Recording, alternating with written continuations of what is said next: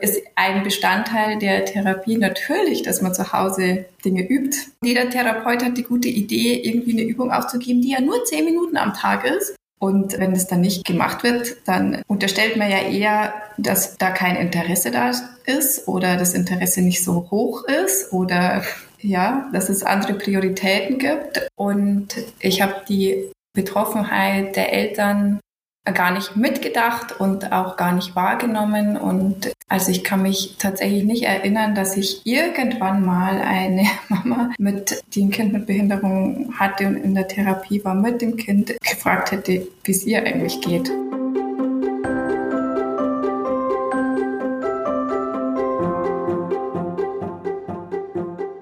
Willkommen zur 34. Folge des Mein Herz lacht Podcasts, dem Podcast für Eltern, die Kinder mit Behinderung oder einer chronischen oder seelischen Krankheit haben. Christine ist am Mikrofon. Hast du manchmal den Eindruck, dass TherapeutInnen keine Ahnung davon haben, wie der Alltag mit einem behinderten Kind wirklich aussieht? Und eine Übung nach der anderen verordnen und du gar nicht weißt, wie du das alles überhaupt schaffen sollst? Renate Weirich hat das früher auch nicht verstanden, als sie als Ergotherapeutin in einem SPZ gearbeitet hat. Doch als sie selbst eine Tochter mit einem seltenen Gendefekt bekam, merkte sie erst, wie wenig Zeit und Ressourcen Familien mit beeinträchtigten Kindern zur Verfügung haben und mit was sie alles im Alltag kämpfen müssen. In dieser Podcast-Folge erzählt uns Renate, wie sich ihr Blick verändert hat und wie sie einen in Deutschland einmaligen Elternkurs ins Leben gerufen hat. Viel Spaß! You've been down this road for far too long. He left your love behind. But still you keep on crawling back, despite the pain inside. Liebe Renate, willkommen in unserem Podcast. Wir machen es ja immer so, dass du dich am besten selber ganz kurz vorstellst. Sag uns doch mal, wer du bist und ein bisschen was über deine Familie. Also herzlichen Dank für die Einladung erstmal.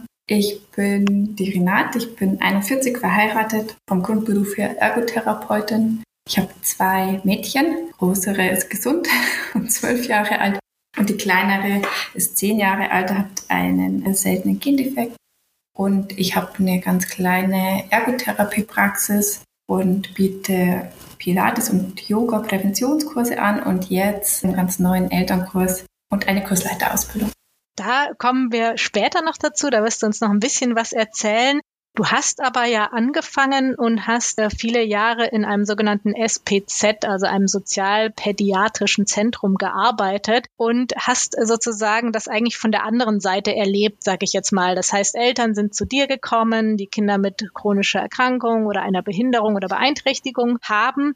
Wie war das damals für dich? Wie hast du das erlebt von dieser Seite aus, sage ich jetzt mal? Also ich habe gleich nach meiner Berufsausbildung in dem SBZ angefangen. Das ist ein sehr großes SBZ, also mit sehr vielen Therapeuten und Ärzten. Eigentlich so, ich glaube, so fast alles, was, was es eigentlich so geben kann, gibt's dort tatsächlich. Und es ist während meiner Zeit dort sehr gewachsen, das Team. Und ich war halt die Ergotherapeutin oder eine der Ergotherapeuten. Es war ja ein Team. Und ich, das, im Mittelpunkt der Therapie stand immer das Kind mit den Therapiezielen. Und ich habe die Betroffenheit der Eltern gar nicht mitgedacht und auch gar nicht wahrgenommen. Und also ich kann mich tatsächlich nicht erinnern, dass ich irgendwann mal eine Mama mit, die ein Kind mit Behinderung hatte und in der Therapie war mit dem Kind, gefragt hätte, wie es ihr eigentlich geht. Oder geschweige denn ähm, eine Idee davon hatte, wie, wie es der Familie tatsächlich geht. Also es geht also es ging halt immer um das Kind mit den Therapiezielen, wie man die erreichen kann und dieses Drumrum, das, also ich habe das überhaupt nicht mitgedacht. Und im Nachhinein also ist das für mich irgendwie unglaublich. Also ich schäme mich wirklich dafür, dass ich, dass ich die Therapie so gestaltet habe, wie ich sie gestaltet habe. An den Familien eigentlich irgendwie vorbei. Wobei ich jetzt auch denke, wahrscheinlich ist das aber ja auch so, wie du das gelernt hast oder wie man das auch beigebracht bekommt. Wenn man jetzt sagt, als Ergotherapeutin oder so, ist es ja wahrscheinlich so, dass eine Therapie im, im Mittelpunkt steht und zu sagen, wie kann ich jetzt einem Kind ja. helfen, um das auch irgendwie nochmal einzuordnen. Du hast jetzt eine ganz andere Perspektive, aber hast du damals dann auch manchmal gedacht, es kommen Eltern und du sagst ihnen, ja, da können sie die und die Übungen machen und dann machen die die nicht oder kannst du mal so beschreiben, wie war das damals noch aus deiner anderen Sicht? Ja, genau. Also du hast recht, da hat sich inzwischen auch einiges getan. Also meine Tochter ist ja auch schon zehn Jahre alt, auch in den Köpfen, also das ergotherapeutische Elterntraining, dass Eltern in der Therapie dabei sind. Genau. Und aber damals war das, ja, also die sind da gekommen und dann ist ein Bestandteil der Therapie natürlich, dass man zu Hause Dinge übt. Und wenn das dann nicht gemacht wird, dann unterstellt man ja eher, dass da kein Interesse da ist oder das Interesse nicht so hoch ist oder ja, dass es andere Prioritäten gibt. Und die Idee aber sozusagen danach zu fragen, ja, was ist denn eigentlich los? Und dann hätte ich vielleicht rausgefunden, ja, da, die haben auch Physiotherapie und Logopädie und vielleicht noch Heilpädagogik und Kunsttherapie Musiktherapie. Und jeder Therapeut hat die gute Idee, irgendwie eine Übung aufzugeben, die ja nur zehn Minuten am Tag ist. Und dann hast du insgesamt vielleicht eine Stunde oder vielleicht noch mehr. Also wenn man Voita-Touren zum Beispiel. Und das geht natürlich gar nicht. Also das ist ja in vielen Familien einfach gar nicht, das ist gar nicht machbar. Das heißt, du hast jetzt gesagt, es hat sich schon was geändert, aber würdest du trotzdem sagen, dass man irgendwie von der Ausbildung her oder vielleicht auch, wenn man so draufschaut, als Therapeutin so Scheuklappen aufhat? Aus meiner Erfahrung, wenn man dann tatsächlich anfängt zu arbeiten, dann hat man so das Gefühl, man weiß gar nichts. Also man muss irgendwie nochmal von Anfang an anfangen, weil die Ausbildung auch sehr breit gefächert ist. Und man lernt schon, also Elternberatung und Coaching gehört dazu, aber wie es jetzt, oder Angehörigenberatung ist ja so ganz breit gefächert, aber wie es jetzt tatsächlich dann funktionieren kann, das ist dann so die große Frage. Und gerade die Themen, die Eltern von Kindern mit Behinderung beschäftigen, da gibt es kaum Weiterbildung einfach. Also sowas wie ein Pflegegrad oder ja, diese ganzen Anträge. Also welche innere Einstellung brauche ich als, auch als Mama, damit ich da irgendwie in dieser geheimen Welt gut zurechtkommen kann? Also da gibt es entweder gar nichts oder einfach sehr, sehr wenig Weiterbildung. Und wie war das dann für dich, als deine zweite Tochter auf die Welt gekommen ist? Dann hat sich ja wahrscheinlich ganz viel verändert. Oder war es für dich dann so, weil du eigentlich Expertin warst, dass du sagst, ach, ich kenne mich ja schon super aus, äh, ich weiß genau, was zu tun ist? Oder beschreib doch mal, wie so die ersten Monate nach der Diagnose für dich waren. Also zum einen ist meine Tochter als gesundes Kind geboren worden oder scheinbar gesund.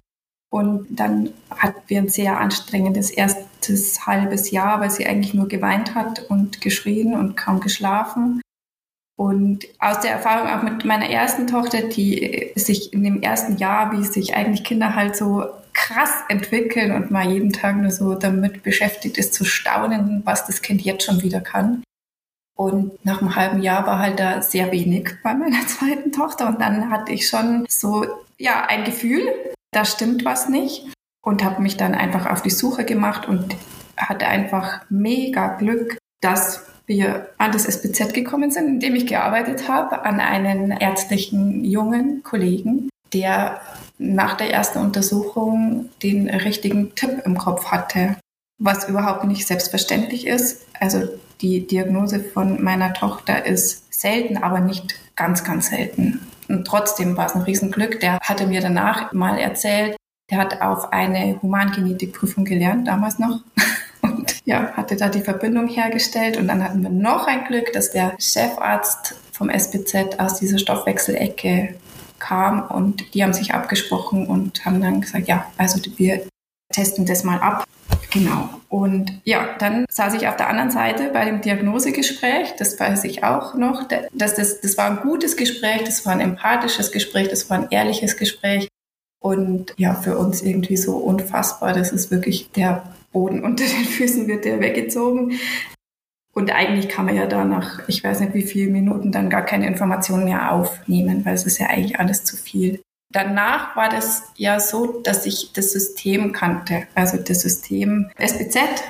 wie geht es jetzt da los, dass wir eine stationäre Aufnahme haben werden und welche Therapien es gibt und einfach dieses ganze Prozedere, was auch hinter den Therapieansätzen steckt.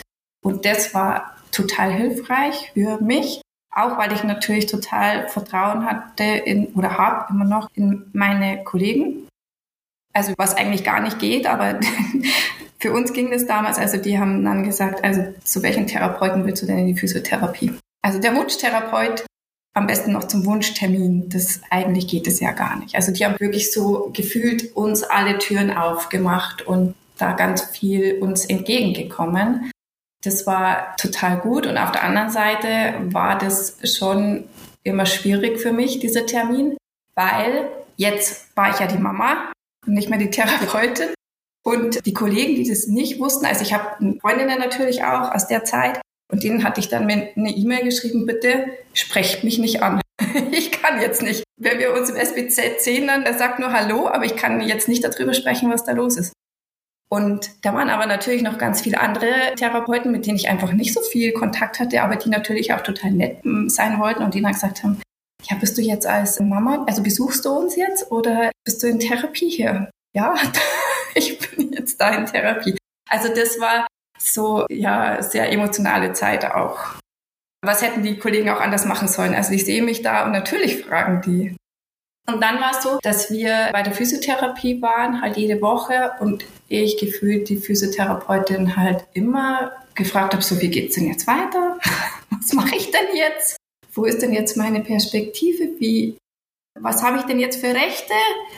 Genau, und sie hat mir eigentlich fast schon ein bisschen leid getan. Also, weil sie war irgendwie so die einzige Ansprechpartnerin.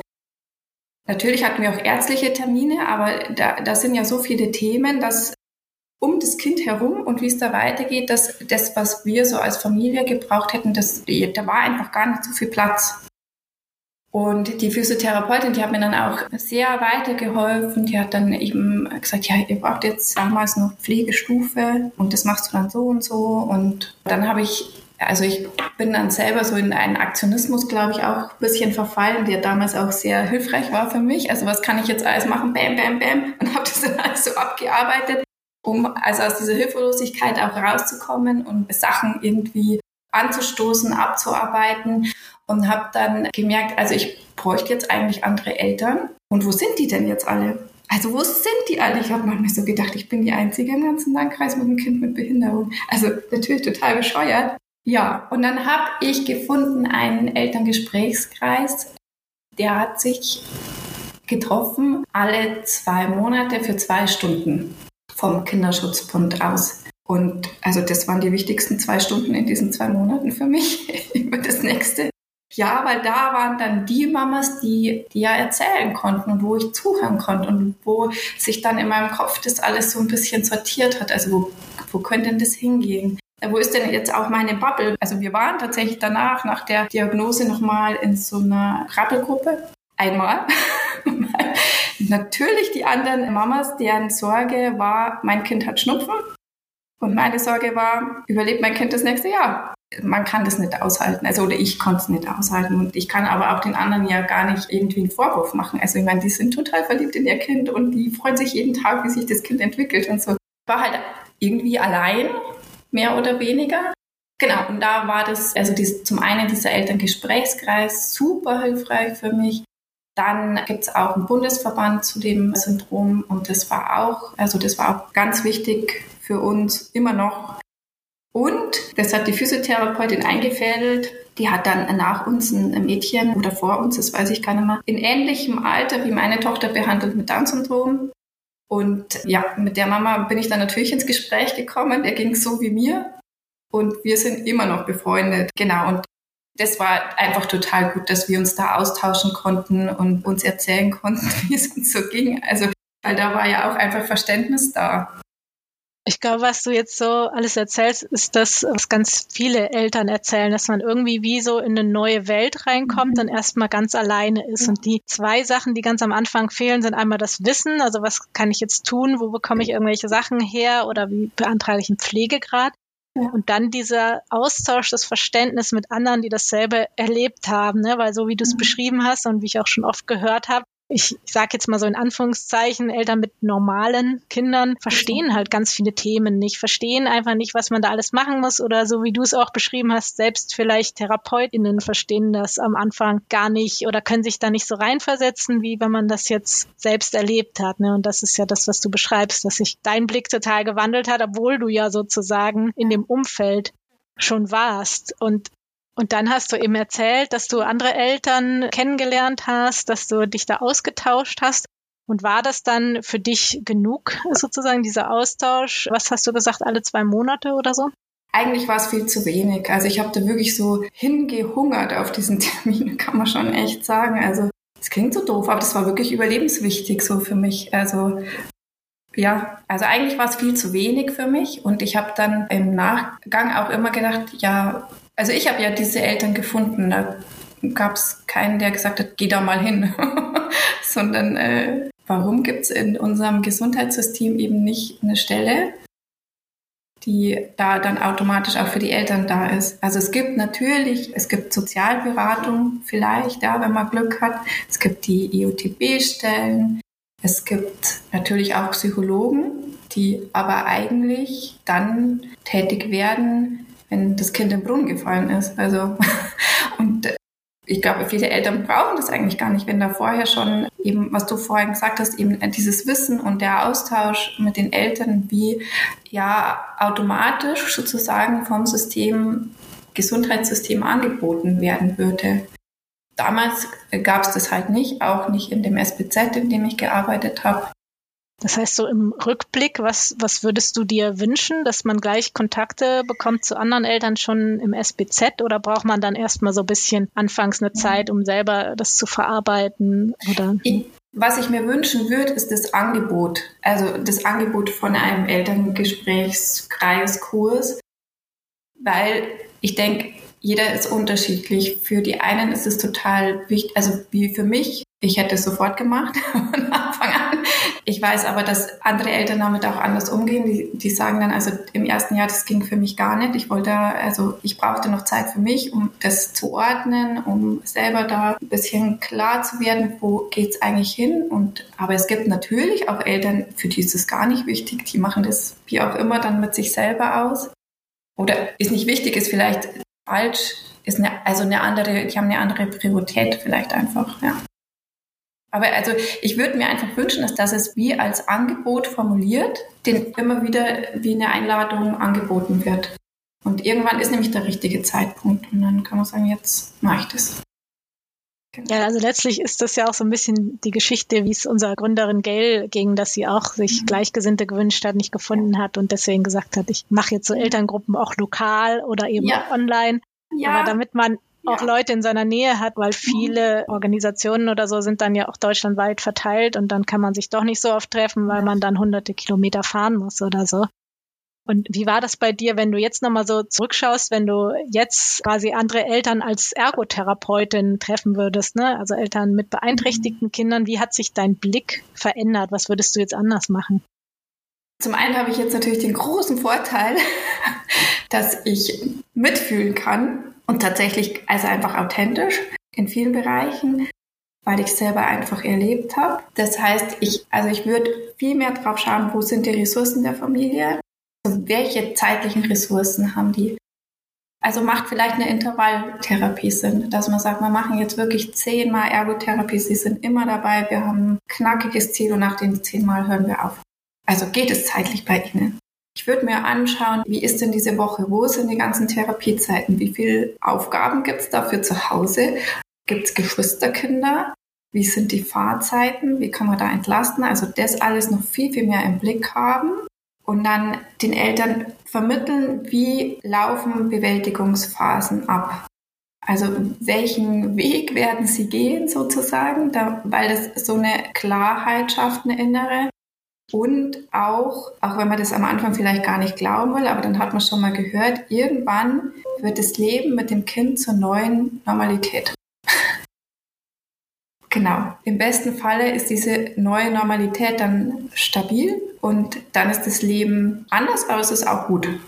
Das würde ich machen. Ich würde versuchen, immer in, im Gespräch zu bleiben in Bezug auf Anträge, Widersprüche, Pflegegrad, solche Dinge und den Eltern vermitteln, das ist dein Recht und du darfst dafür einstehen, weil das ganz am Anfang ja auch ganz oft so ist, naja, wenn der Pflegegrad jetzt abgelehnt wird, dann ist mein Kind vielleicht gar nicht so behindert.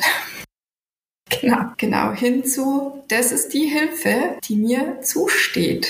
Also ich finde gerade der Pflegegrad ist ja wirklich essentiell mit allem, was da dran hängt, mit dem Entlastungsbetrag und der Verhinderungspflege, mit den Rentenpunkten. Und das immer wieder zu kommunizieren, das steht dir zu, was du als pflegende Mama machst, ist eine gesellschaftliche Aufgabe. Dein Kind ist Teil der Gesellschaft und es steht dir zu und kämpft dafür. Genauso wie bei den Widersprüchen, also eben, es wird abgelehnt und dann denken wir so, ja gut, es steht mir nicht zu. Fakt ist aber, wir sind die zwei Prozent von allen. Genau, also der Sachbearbeiter hat 98 Prozent Anträge bei den Hilfsmitteln vielleicht von, keine Ahnung, Rollatoren für Erwachsene oder so. Und dann kommt ein, zwei Anträge, ein Posterior Walker für Kinder. Ja, wahrscheinlich hat er nicht viel Ahnung. Wahrscheinlich lehnt er das vielleicht erstmal ab. Genau. Vielleicht liegt es daran, dass er gar keine Erfahrung hat damit. Jetzt kann ich dann als Mama sagen, okay, es steht mir nicht zu. Ich kann aber sagen, okay, wir sind die zwei Prozent. Ich schreibe einen Widerspruch. Genau, ich würde auch noch darauf achten, dass die Mütter immer wieder gucken, dass sie in ihrer Kraft bleiben. Also so Selbstfürsorge praktizieren, ganz einfach in ihrem Alltag. Also natürlich, gell, man liebt sein Kind und man macht alles dafür und man gibt da ganz viel Energie rein und das kann auch ein Gefühl von getragen sein, weil es ja auch so eine sinnvolle Aufgabe ist, ja, das Kind einfach so gut zu begleiten. Und auf der anderen Seite, wenn man das mal ein paar Jahre macht, also ich mache das jetzt schon zehn Jahre, dann merkt man auch, das ist ganz schön erschöpfend. Und wenn ich in den guten Zeiten ein paar Strategien habe, um auf mich selber zu achten, dann kann ich die auch anwenden in den Zeiten, in denen vielleicht ein Klinikaufenthalt ist wo ich wieder viele Anträge schreiben muss und viele Widersprüche, wo es in der Schule vielleicht nicht klappt, wo Lebensübergänge sind und so weiter. Das klingt auf jeden Fall so, dass du jetzt viel ganzheitlicher drauf schaust, ne? dass du auch das Drumrum beachten würdest und quasi nicht nur die Eltern siehst, jetzt in dem Rahmen der Therapie, sondern wirklich, wie du gesagt hast, wie sieht denn sonst der Alltag aus? Was machen sie denn sonst noch? Gibt es noch Geschwister? Also so dieses ganzheitliche und dann auch dieses Wissen, was wir nie vermittelt bekommen. Wir lernen ja nirgends so, okay, was steht eigentlich wem zu und was bedeutet Arme und Beine nicht gebrauchsfähig oder was dann so mhm. für Formulierungen beim Pflegegrad sind. Was heißt denn das, ne? Und was fällt denn da rein? Also so ganz, ganz viel von dem Wissen. Und dann hast du jetzt auch gesagt, irgendwann gibt es eine neue Normalität, ne? So hast du das ausgedrückt. Wie sieht denn deine neue Normalität jetzt aus? Wie sieht dein Alltag ja. mittlerweile aus? Ja, genau. Also wir sind in der neuen Normalität angekommen, sozusagen. Also bei uns ist es so, dass mein Mann sich beruflich weiterentwickeln konnte. Die große Tochter, die geht in die Schule, die macht die Dinge, die sie gern macht und die kann sie machen, was wirklich schön ist. Also, da, also es gibt natürlich Einschränkungen, was wir als Familie so machen können, aber sie kann ihren Hobbys einfach wirklich so nachgehen. Und meine jüngere Tochter, die geht jetzt ganz normal in die Schule. Das konnte ich mir am Anfang irgendwie gar nicht vorstellen. Ich weiß noch, dass ich den Arzt bei dem Diagnosegespräch gefragt hat, wird sie mal in die Schule gehen, wenn sie Freunde haben? Total bescheuerte Frage natürlich. Ja, die geht in die Schule, die hat Freunde, die ist jetzt tatsächlich auch an vier Tagen die Woche sehr lange betreut, weil sie in eine HBT geht. Und da geht es ihr richtig, richtig gut. Was heißt diese Abkürzung ganz kurz? Heilpädagogische Tagesstätte. Okay, danke. Genau, und seit sie dahin geht, also seit zwei Jahren, glaube ich, hat sich für mich jetzt auch mal so die Möglichkeit geschaffen, dass ich mehr arbeiten kann. Und das genieße ich sehr, sehr. Das heißt, ich habe jetzt eben diese kleine Ergotherapie-Praxis und was ich jetzt anbiete, sind eben Elternkurse für Eltern von Kindern mit Behinderung. Also es ist eigentlich so ein Kurs, den ich mir gewünscht hätte. genau. Und das hat sehr lange gedauert, bis es zu diesem Kurs kam. Also eben die, die eigene Erfahrung, dann ganz viel Fortbildung in ganz unterschiedlichen Bereichen, auch eine Begleitung zum Beispiel von der Marion Mahncare, außergewöhnlich gut leben. Und ja, vielen Gesprächen einfach mit von Eltern von Kindern mit Behinderung. Ich habe vorher dann auch noch im SBZ, in dem ich eben gearbeitet habe, dann auch einen Elterngesprächskreis initiiert. Da hat dann der, der Chefarzt damals gesagt, ja, Frau Weich, machen Sie nur. Der hat mich da eigentlich so äh, sehr viel Mut gegeben. Genau, und ja, und jetzt gibt's eben den Elternkurs, der heißt Self-Care and Empowerment. Das ist ein Kurs von sechs Modulen, a zwei Stunden, der, und das ist vielleicht das Besondere daran, von der Pflegekasse übernommen wird. Also das ist ein zertifizierter Kurs von der Pflegekasse für alle Eltern von Kindern mit Behinderung oder chronischer Erkrankung, der online stattfindet oder in Präsenz und für die Eltern keine bürokratischen Hürden hat. Also die melden sich einfach nur bei mir an. Okay, da hake ich jetzt nochmal nach, weil ja. ich kann mir vorstellen, dass da viele Fragen haben. Wie ist das wirklich so einfach? Muss ich mich da nur eintragen oder wer kann da teilnehmen? Also erklär das doch nochmal genauer, was, welche Voraussetzungen muss mhm. jemand erfüllen und, mhm. und wie meldet man sich da an? Also ich habe eine Internetseite, die heißt www.renateweirich.de und wenn du ein Kind hast mit Behinderung oder chronischer Erkrankung, meldest du dich einfach dort an. Aktuell biete ich drei Kurszeiten an und habe jetzt aber auch schon die ersten Kursleiter ausgebildet, sodass die Kurszeiten da sich noch erweitern können. Genau. Und eben der Hintergrund ist der Paragraph 45 SGB 11. Das ist ein Kurs für pflegende Angehörige. Und diese Kurse für pflegende Angehörige für Demenz, Parkinson, ALS, häusliche Pflege, die gibt es schon seit 20 Jahren. Und das Verrückte ist, dass mein Kurs der erste und fast einzige ist für Eltern von Kindern mit Behinderung. Also wo Eltern eben pflegende Angehörige sind. Genau, und die Zertifizierung bei der Pflegekasse, das war ein langer Prozess und ein schwieriger Prozess. Und dazwischen muss ich auch sagen, hatte ich es auch schon mal ein bisschen beerdigt. Aber ja, jetzt freue ich mich natürlich, dass es den Kurs gibt. Also ich kann mir vorstellen, dass es total schwierig war, das auch durchzubekommen und so, aber ich muss dann wahrscheinlich ja schon irgendeinen Nachweis am Schluss für die Kasse bringen, oder? Ich kann mir nicht vorstellen, dass die einfach so irgendwen da sowas bezahlen, oder wie ist das dann? Die Pflegekasse haben ja eigentlich sozusagen über diesen Paragraphen die Aufgabe, wie eigentlich auch eine Verpflichtung, solche Kurse anzubieten. Das machen sie jetzt erstmalig sozusagen mit mir. Und den Nachweis, den wir bringen müssen, ist am Ende des Kurses ein Evaluationsbogen, den man ausfüllen muss also wie hat mir der Kurs gefallen, wie waren die Inhalte? Der Evaluationsbogen, der ist aber sehr gut machbar. Also es sind jetzt nicht irgendwie zehn Seiten, sondern es ist eine Seite mit ein paar Fragen und wo man einfach auch bewerten muss, so eins bis fünf. Genau, das ist der Nachweis. Okay, das klingt ja wirklich wie ein Traum oder wie du gesagt hast, wie das, was du dir eigentlich damals gewünscht hättest. Das heißt, du hast in diesen Kurs alles reingepackt, also den Austausch unter Eltern, so dieses Grundwissen, wie man einen Pflegegrad beantragt oder solche Sachen und eben auch, wie schaffe ich es trotz dieser ganzen Aufgaben und Therapien und Krankenhausaufenthalte auch noch Zeit für mich zu finden, wenn ich doch eigentlich gar keine habe? Kann man das so zusammenfassen? Genau, also wir hangeln uns so ein bisschen entlang eben an den Bewältigungsphasen von der Nancy Müller, weil ich die so, die passen einfach so gut in den Alltag und da, da findet man sich als Eltern wieder, egal welche Erkrankung oder Behinderung das Kind hat. Also das ist ein Teil dass wir da tiefer eintauchen und zu jeder Bewältigungsphase darf man sich dann ein Schwerpunktthema aussuchen. Das heißt, je nachdem, was sich die Elterngruppe wünscht, wie die auch zusammengesetzt ist, werden die Schwerpunktthemen anders sein. Also manche sind so Evergreens, zum Beispiel das Thema Geschwisterkinder beschäftigt einfach sehr viele. Und bei anderen Bewältigungsphasen zum Beispiel, es gibt eine Phase, die heißt Orientierung nach außen. Das bedeutet eben, ich muss mir oder ich suche mir Hilfen über Institutionen, aber auch eben sowas wie Eingliederungshilfe, Pflegegrad, persönliches Budget und so weiter. Und da kann man sich eben nur ein Thema aussuchen. Aber es gibt danach die Möglichkeit, und das ist auch vereinbart mit der Pflegekasse, Elterngesprächskreis zu machen über ein Jahr, einmal im Monat eineinhalb Stunden und dann sozusagen auch diese Themen, die vorher vielleicht gefehlt haben, dann nochmal aufzuarbeiten. Genau, dann ist eben ein Schwerpunkt der Austausch untereinander. Die Älteren, ich bringe es nicht raus, die Erfahrenen, erfahreneren Eltern. Die erfahrenen, genau. Die können dann so ein bisschen einfach erzählen, wie ist es ihnen gegangen, was ja auch total wichtig ist. Also, wen interessiert es denn, wie es mir gegangen ist? Ja, die Eltern, die jetzt gerade in der früheren Phase sind und die Eltern, die in der früheren Phase sind, die profitieren natürlich total von dem, was die anderen erzählen. Und oftmals ist es so, dass, dass man aus einem Kurs vielleicht auch als erfahrene Mama nicht nur das hat, ich kann auch erzählen und es interessiert jemand, sondern nochmal die eine oder andere innere Einstellung mitnimmt oder nochmal so einen Gedanken einfach, der ja dann auch oft so innerlich noch ganz viel bewegt oder entspannt oder entlastet. Und dann habe ich in den Kurs noch eingebaut, ähm, so Entspannungsimpulse und Impulse aus der positiven Psychologie, die sich leicht in den Alltag integrieren lassen.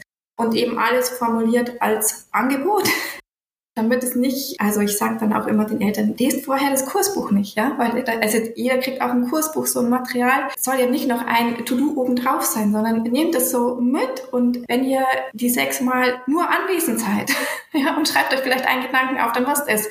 Und wenn du viele Ressourcen hast und sagst, okay, die Atemübung, das probiere ich aus oder diesen Impuls aus der positiven Psychologie, schaue ich mal, ob ich das heute Abend mit meiner Familie umsetzen kann. Ja, super. Aber dass es eben so frei formuliert ist und jeder eben sich das raussuchen kann, was für ihn jetzt machbar ist und wichtig ist. Genau. Ja, da kommen mir ganz viele Sachen bekannt vor, weil wir das, ich glaube, die Themen sind dann doch ähnlich und das versuchen wir ja auch anzubieten bei Mein Herz lacht, dass man da mit vielen auch erfahrenen Eltern im Austausch ist, weil ich glaube, so wie du es erzählt hast, es hilft ja schon zu wissen, wenn du sagst, boah, am Anfang wusste ich gar nicht, wird mein Kind auch mal in die Schule gehen können. Du hast zwar gesagt, das sind so Fragen, aber ich meine, man weiß es ja nicht. Und wenn man dann aber mehrere hat und die sagen, ja, das habe ich mich am Anfang auch gefragt, aber mittlerweile geht sie und man sieht dann auch die positiven Beispiele, man sieht dann einfach, wie andere Eltern ihren Alltag bewältigen oder wie auch das mit den Geschwisterkindern läuft und wie die das machen. Das ist ja eigentlich das, was einem am meisten weiterhilft, weil man ja sonst gar keine Bilder auf dem Kopf hat oder auch keine ja. Vorbilder hat und ja. sich das deswegen überhaupt nicht vorstellen kann. Und deswegen finde ich das auch eine ganz legitime Frage und würde nicht sagen, es war eine blöde Frage, weil erstens gibt es ja keine blöden Fragen und ich glaube, es ist irgendwie auch eine normale Frage, was sich viele, ne, ja. diese ganz normalen Dinge, wie sieht der Alltag aus, das kann man sich dann oft nicht mehr vorstellen. Genau. Ja. Also es ist auch für mich als, also ich bin ja dann Kursleitung es ist so eine wunderschöne, erfüllende Aufgabe. Ich kann das gar nicht beschreiben. Also also ich bin total gern Ergotherapeutin. Noch ein bisschen lieber bin ich Pilates- und Yoga-Trainerin. Da gehe ich eigentlich so aus jeder Stunde mit so einem kleinen High irgendwie raus. Und seit ich die Elternkurse gehe, denke ich mir, boah, das ist ja noch toller. Also, weil man einfach so spürt und ich auch einfach so viel lernen darf von den Eltern. Das ist wirklich unglaublich also ich mache dann auch so Fragerunden, die so eben ressourcenorientiert sind. Und wenn die dann sagen, ich habe jetzt die eine Sache aus dem letzten Kurs ausprobiert und das hat mir so viel geholfen, das ist halt Wahnsinn. Das ist einfach wirklich, ja, wunderschön. Eigentlich ist es was, was so optimal an den Anfang passen würde, ne? Und äh, also da könnten wir uns super ergänzen und dann können die Eltern weitermachen und sich noch weiter austauschen mit anderen Eltern deutschlandweit. Also würde eine gute Kooperationsbasis sein. ja, genau. Und wenn du jetzt so schaust mit deinen ganzen vielfältigen Erfahrungen, gibt es irgendwie so eine Sache, die du anderen Eltern noch mit auf den Weg geben würdest? Also glaubt an euch und glaubt an euer Kind, würde ich vielleicht einfach sagen. Habt so, habt Vertrauen in euch das würde ich vielleicht den Eltern sagen, die so ganz am Anfang sind und so das Gefühl haben, puh, also jetzt, ich weiß gar nicht, wie es weitergehen soll. Vor allem, wenn man dann so die Idee hat, okay, Richtung Schule oder wenn die Gedanken so schweifen und wenn man so in die Zukunft denkt, dann ist es ja ganz oft gerade am Anfang so, dass man noch mehr Sorgen hat und Ängste, weil, weil man sich das ja gar nicht vorstellen kann und keine Idee hat, okay, wo geht es hin? Also denen würde ich einfach sagen, bleibt im Moment. Und die Mama von morgen, die dann irgendwelche Entscheidungen treffen muss, die weiß schon viel mehr als die Mama von heute. Und die hat schon viel mehr Erfahrung und die kennt schon andere Eltern. Und also das hat mir so ein bisschen immer geholfen, meine Ängste so ein bisschen wieder zu regulieren und auch ein gesundes, also einfach wieder runterzukommen. Genau, einfach die Idee, okay, also die Renate von morgen, wenn die dann entscheiden muss, wo zieht denn mein Kind mal hin, die weiß dann schon viel mehr und jetzt bleibe ich wieder hier. genau, also das würde ich vielleicht mitgeben und vertraut, also vertraut in euch und vertraut in euer Kind und holt euch Hilfe.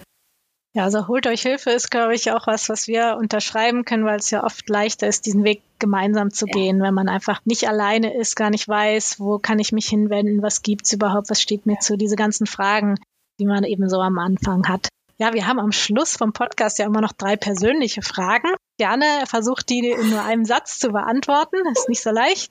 Und die erste Frage ist, was bringt dich total auf die Palme? Also was mich wirklich auf die Palme bringt, ist, wenn Eltern von Kindern mit Behinderung nicht informiert werden über Dinge, die ihnen zustehen. Also das bringt mich richtig auf die Palme. Ich habe vor ein paar Wochen ein Elternpaar kennengelernt, die haben zwei Kinder mit Autismus, das älteste, also das ältere Mädchen, acht, neun Jahre alt und die haben vor einem halben Jahr den Pflegegrad beantragt da fehlen mir die Worte und da werde ich einfach so wütend, weil wenn die es nicht wissen, dann können sie den Pflegegrad nicht beantragen und es ist so viel Hilfe, die sie nicht bekommen haben, weil sie es nicht wussten und das finde ich unglaublich, dass das noch passieren kann. Das bringt mich richtig auf die Palme. Das können, glaube ich, ganz, ganz viele nachvollziehen, die hier den Podcast anhören. Und wenn es bei dir mal so richtig stressig wird im Alltag, wie kommst du dann wieder runter? Zum einen Yoga, Sport auf jeden Fall. Ich habe einen Stepper daheim, da kann ich daheim auch sein und einfach auf den Stepper um eine halbe Stunde schwitzen. Und, also ich putze dann auch ganz gern und ordne irgendwelche Dinge und danach ist es irgendwie wenigstens außen in, im Äußeren schon ein bisschen mehr sortiert und dann geht es mir auch wieder besser. Ja, und das ist ja manchmal auch eine Sache, wo man dann nicht so nachdenken muss, ne? wo genau. man dann einfach mal nur was machen kann genau. und das Ergebnis direkt sieht. Und was ist dein persönlicher Herzenswunsch? Also für, für meine Familie kann ich vielleicht sagen, für meine Familie wünsche ich mir, dass wir in dieser Phase, in der wir gerade sind, also diese neue Normalität, dass die einfach lange anhält und wir die vielleicht noch ein Stück weit mehr genießen können. Genau, das wünsche ich mir für meine Familie und für Eltern von Kindern mit Behinderung allgemein wünsche ich einfach, dass, dass die immer so eine Begleitung haben, dass die nie das Gefühl haben, ich bin so alleine.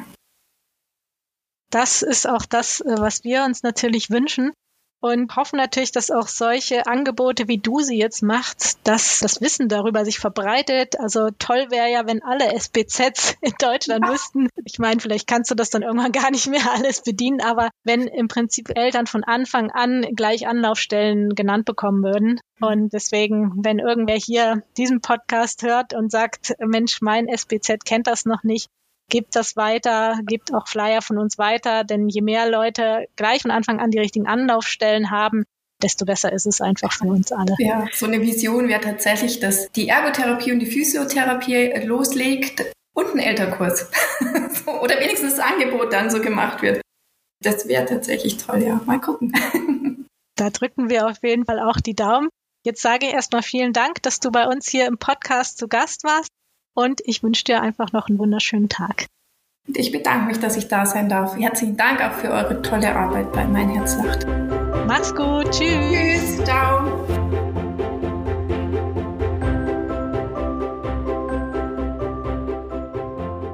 Wenn du dich zum kostenlosen Elternkurs von Renate anmelden möchtest, dann findest du den Link zu ihrer Website in den Show Notes. Und falls du dich mit vielen betroffenen Eltern in ganz Deutschland vernetzen möchtest, dann schau dir unsere Mein Herz lacht Community an. Wir haben nämlich noch viel mehr zu bieten als diesen Podcast, unter anderem auch eine Beratungsstelle zu sozialrechtlichen Themen für unsere Mitglieder. Mehr Infos findest du unter www.meinherzlacht.de. Bis zum nächsten Mal, deine Christine.